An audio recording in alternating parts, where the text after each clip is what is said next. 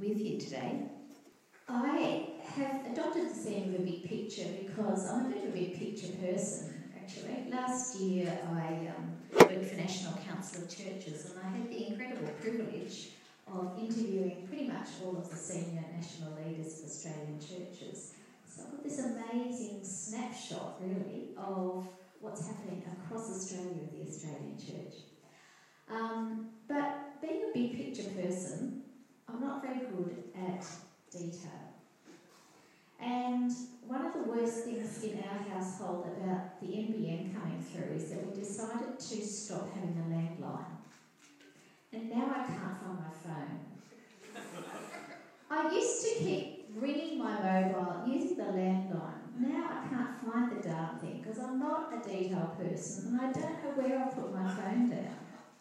So I'm spending so much of my time looking for my phone or looking for my car keys. You know, you detail people, you're okay. You put these things in the same spot all the time. But we big picture people, we don't.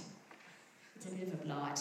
But anyway, God's grace is still with me, and I'm trying to develop some better habits around putting things in the same spot. Anyway, what I'm actually focusing on is the big picture today of the story of the Bible. Probably most of us know it, but it's good to revise now and then because whenever we're reading a passage of scripture, it helps us to know where does this fit. That really gives us a sense of how do we interpret some of the strange passages in the Bible. Where does it fit in the big theme of God's story? I wonder if I asked you, what are the big themes that you think of when you think of the whole narrative of Scripture? I wonder what say. There are actually multiple, but I've picked out one in particular. But I'm going to do a race through the Bible in 20 minutes. Okay, so let's begin at the very beginning. The scriptures begin, of course, in Genesis and the creation of all things. Um, God said, Let there be light, there was, the universe comes into being. God makes vegetation, God makes creatures. Um, finally, and this is the pinnacle of Genesis chapter 1, God creates humankind in his image. Male and female, he created them. It's actually an extraordinary thing to think about that the God who made the entire unimaginably large universe, particularly spoke to human beings and created them in his own image. It's like this is the basis human rights. This is why we look at children and say they're so, so precious. They bear the image of our Creator.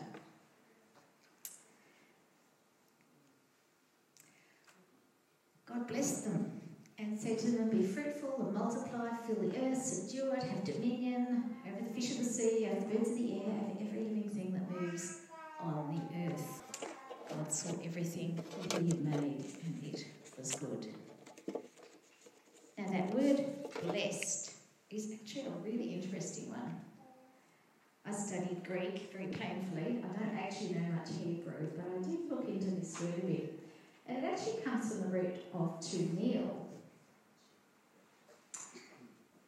It kind of comes from a sense of paying homage. Could be from drinking water in the knee, when you're drinking from a creek, but also giving a gift, giving an offering.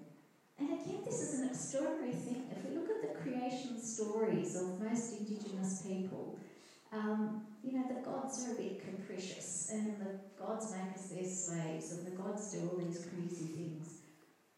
But Yahweh is the one who actually honours us. He honours the humans that He has made. He blesses them.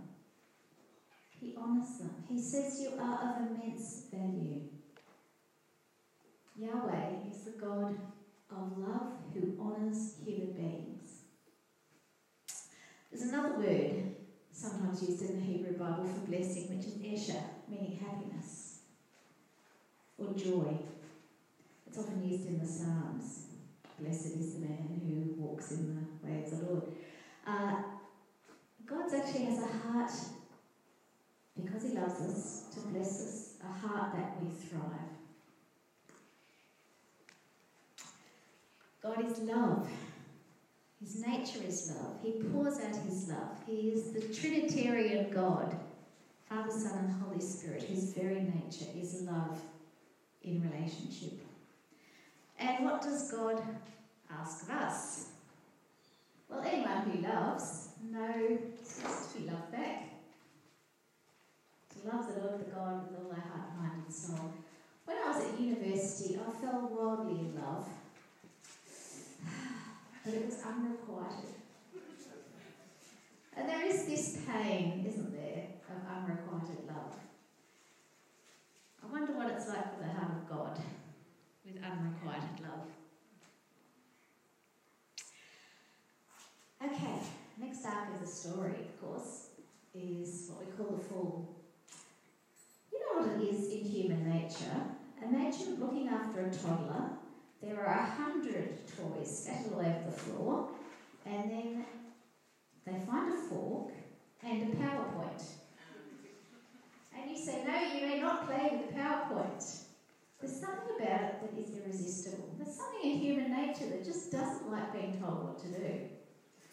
So, God, this He says you can have any fruit of any tree in the whole garden except for one. And there's something irresistible about that in human nature.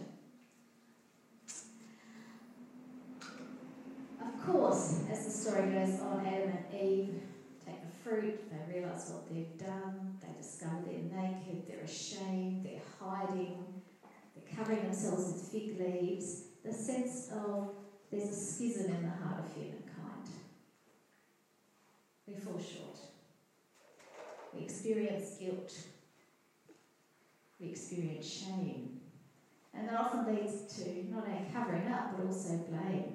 The woman you put here, really my fault. The woman you put here gave me the fruit.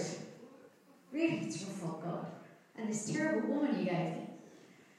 Um, and we see it all over, don't we? I mean, we've just had an election lots of blaming. I'm sure there was lots of blaming going on at Labor Party headquarters last night. Um, it is something in human nature.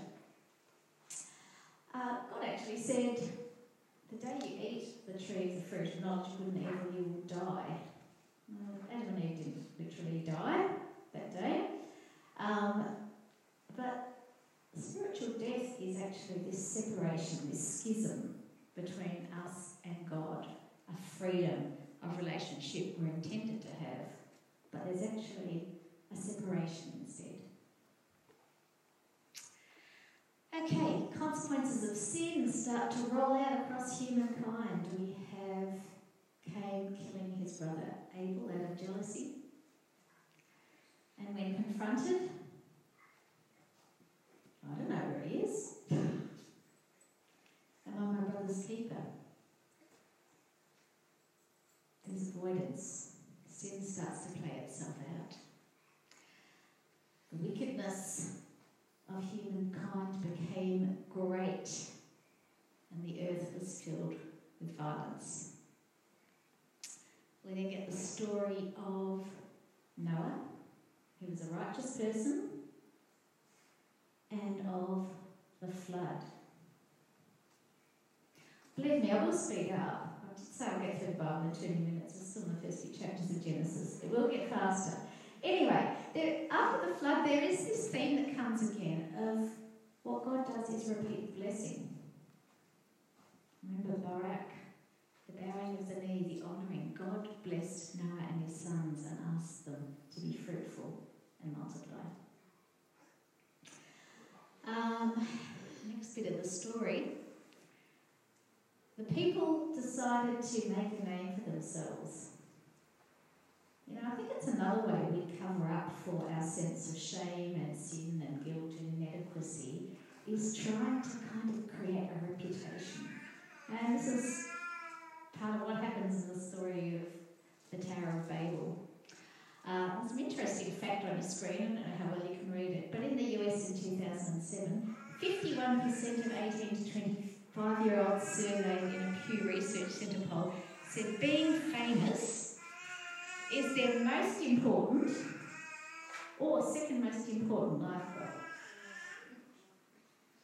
Isn't that interesting? I think there's 350 million people in America, isn't there? A realistic ambition for most of them. There's something about reputation. Uh, I wonder if social media has helped make this uh, thing even accelerated in our time. God scatters people over the earth, and then we get God hitting the reset button again. And God speaks to a very interesting, fallen, complicated person called Abram, but who is a person of faith. And God says to Abram, I will make of you a great nation. I will bless you. I'll make your name great so that you will be a blessing. I'll bless those who bless you, and all the families of earth shall be blessed through you. It's an amazing promise, isn't it? It's a repetition of the theme of blessing. God wanted to bless the whole earth through the person of Abram.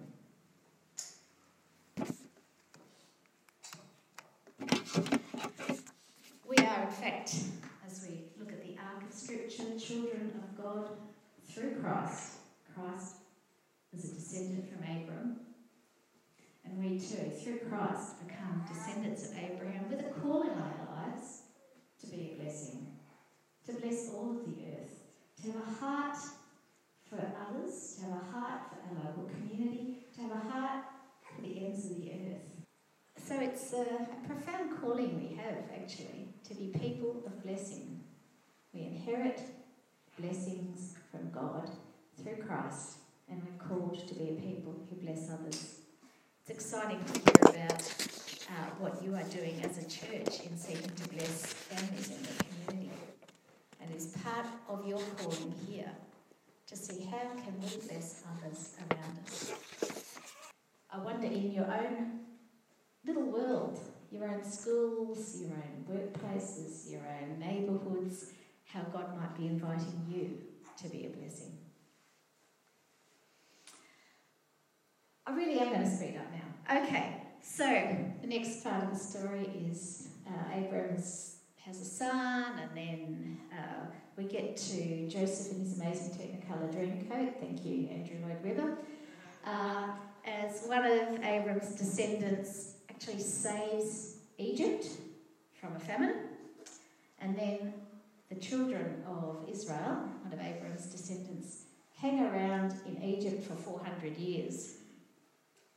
After 400 years, they're all made slaves, and they start praying to God to rescue them from their slavery. Uh, so Moses is sent by God to uh, rescue the children of Israel who are by now under very, living under very harsh conditions. Moses tells Pharaoh that God wants them to let the people go, and Pharaoh says no. So then there's the ten plagues, and finally the Pharaoh says, "Oh, for goodness' sakes, let's get rid of these people of Israel," and they cross over the Red Sea. That's actually an interesting metaphor because the New Testament picks it up and says the crossing of the Red Sea is like baptism. It's going on a journey from a life of slavery, life of bondage, into a life of freedom as children of God. Um, so it's a, a, profound metaphor. After this, the people of Israel wandered in the desert for 40 years, and after Jesus' baptism, actually, he went out, out to the desert for 40 years too. I wonder if you had a desert of sorts after your baptism. As they've crossed the, the Red Sea, God gave Moses commandments. Why is this so? In part, this is really interesting from Deuteronomy. You must observe these statutes diligently, for this will show wisdom and discernment to the peoples, who, when they hear all these statutes, will say, Surely this great nation is a wise and discerning people. What other great nation has a God so near to it as Yahweh our God whenever we call to him? And what other great nation has statutes and ordinances as just as this law I'm setting before you today? So, back in this really primitive time, in a sense, there were all these laws about you've got to leave the edges of your field so that the poor have something to eat.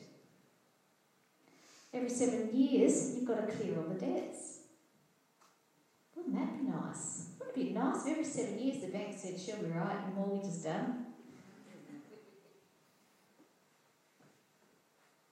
It was a society, if followed, if the spirit of the laws were followed, there'd be no long term slavery. Every 49 years, ancestral land would be returned to people if they had lost it over that time, so that there wouldn't become these entrenched monopolies.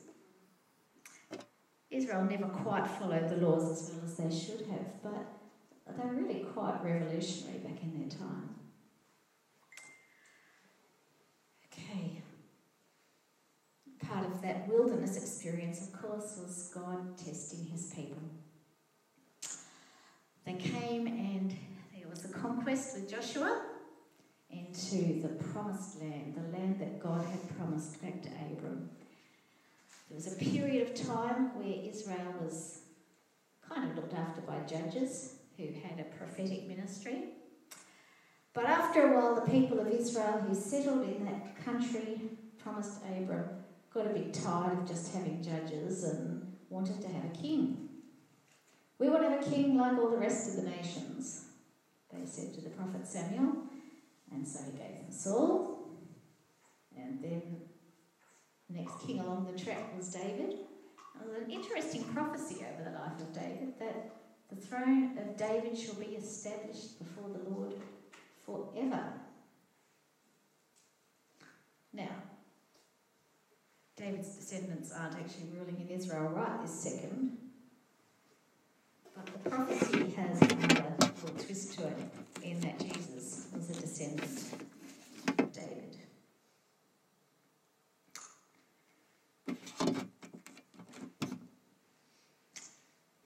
In the time of the kings, there were good kings and there were some not so good kings, and Israel often got involved in idolatry.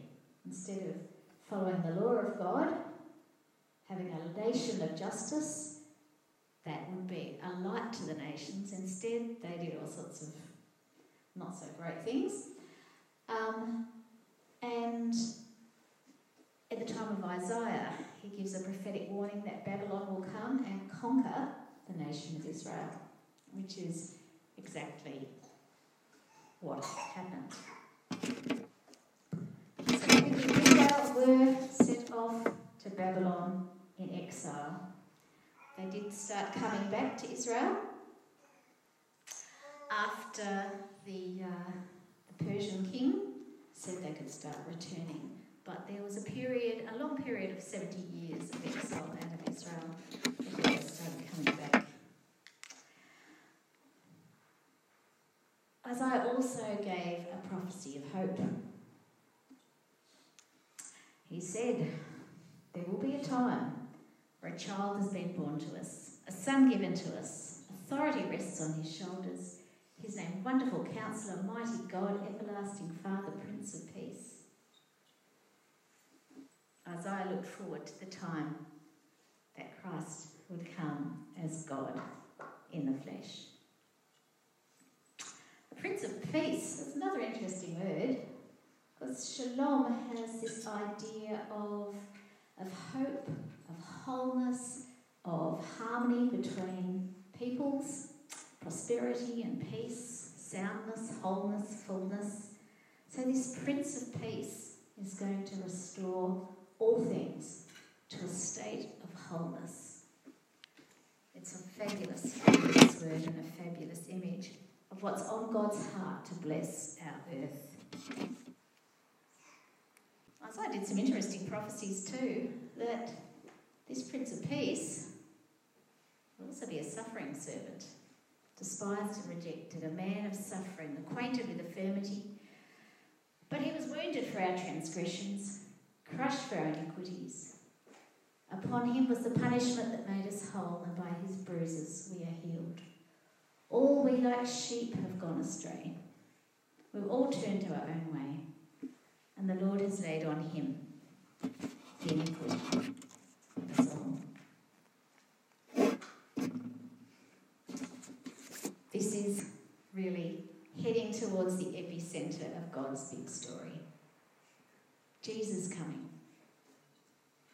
Jesus, the one who was prophesied, the son of David, the descendant of that king, who is the Messiah.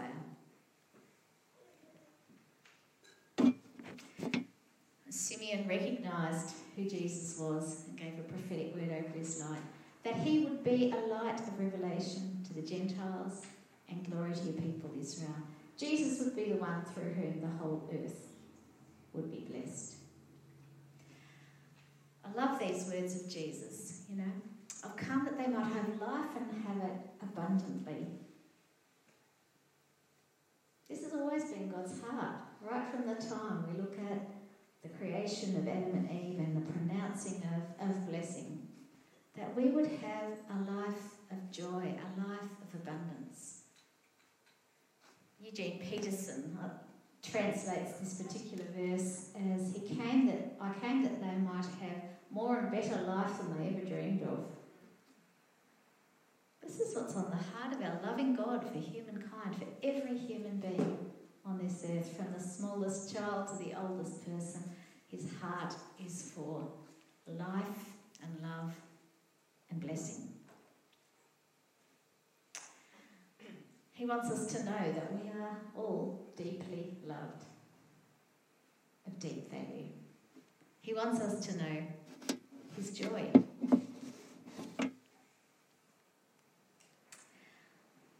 Talked about that word barak, which means, which has a sense of bending the knee.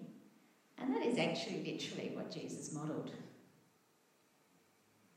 When it was before his crucifixion, before the Last Supper, he literally knelt before all of his disciples and set an example of what it means to be a person who serves, what it is to be a person who loves, what it is to be a person who gives honour to others.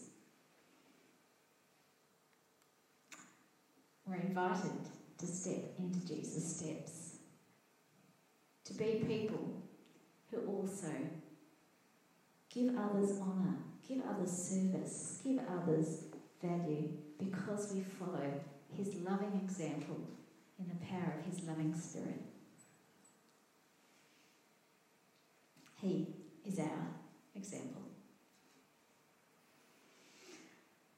This act predated, or came just before, the really central thing in the big picture of God's story. And that is the death of Jesus for us. That Jesus humbled himself became obedient to the point of death, even death on a cross.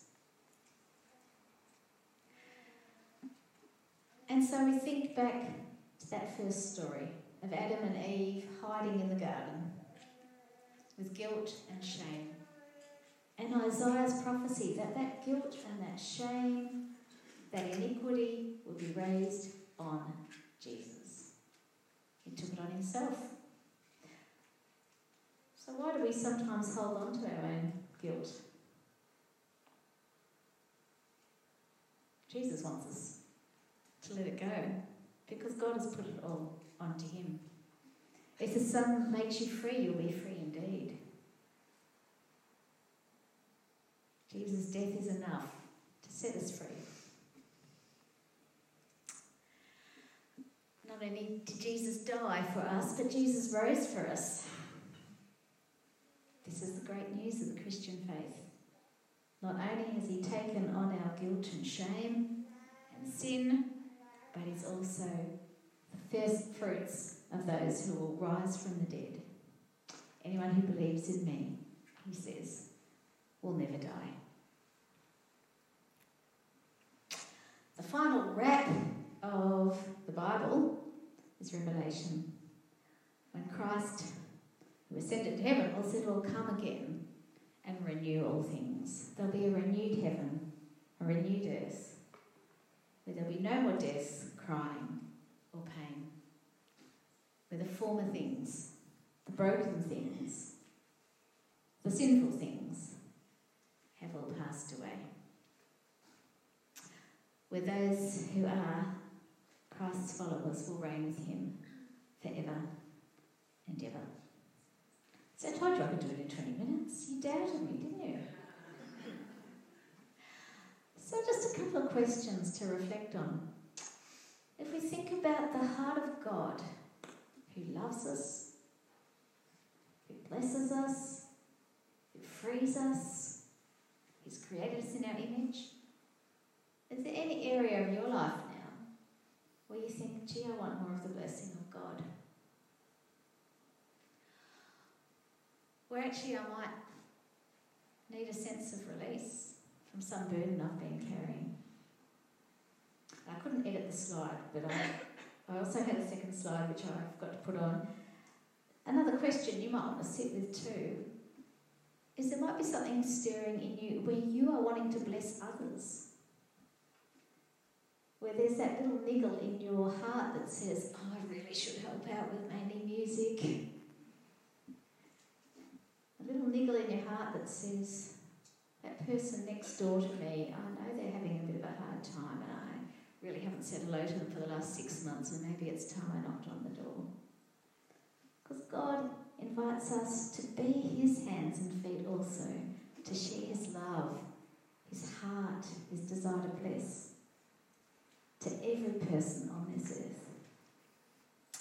So I'm going to invite you just to have a bit of time to reflect before we close the service. Is that right? Am I allowed to do that? So it's like have five minutes or so. Now, if you're an external processor and extrovert like me, you might want to find another external processor extrovert and have a little talk to them about what this is stirring up for you, what that question evokes for you. And if you are an internal processor or, in, you know, introvert and you just want to sort of think and pray, just close your eyes, get your piece of paper or write on your phone and give the vibe. Actually, it's going to be more helpful for me to just reflect on this quietly myself. So, I'm going to give you five minutes to do just that.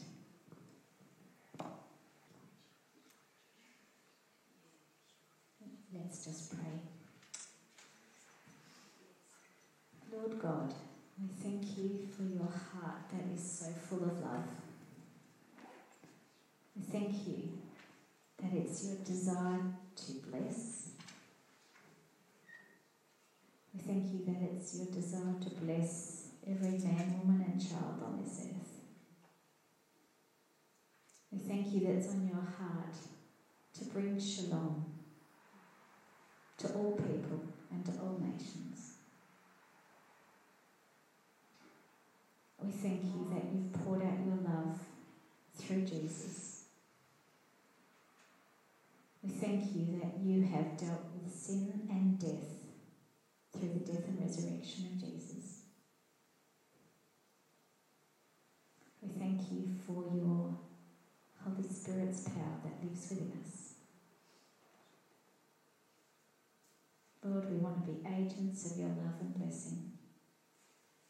I thank you for this church. I thank you for all of the acts of goodness and kindness and grace that flow out through these people. And I pray your continued favour. And I pray that the Lord will bless you and keep you. That the Lord will make his face shine upon you and be gracious to you. That the Lord will lift his countenance upon you and give you peace.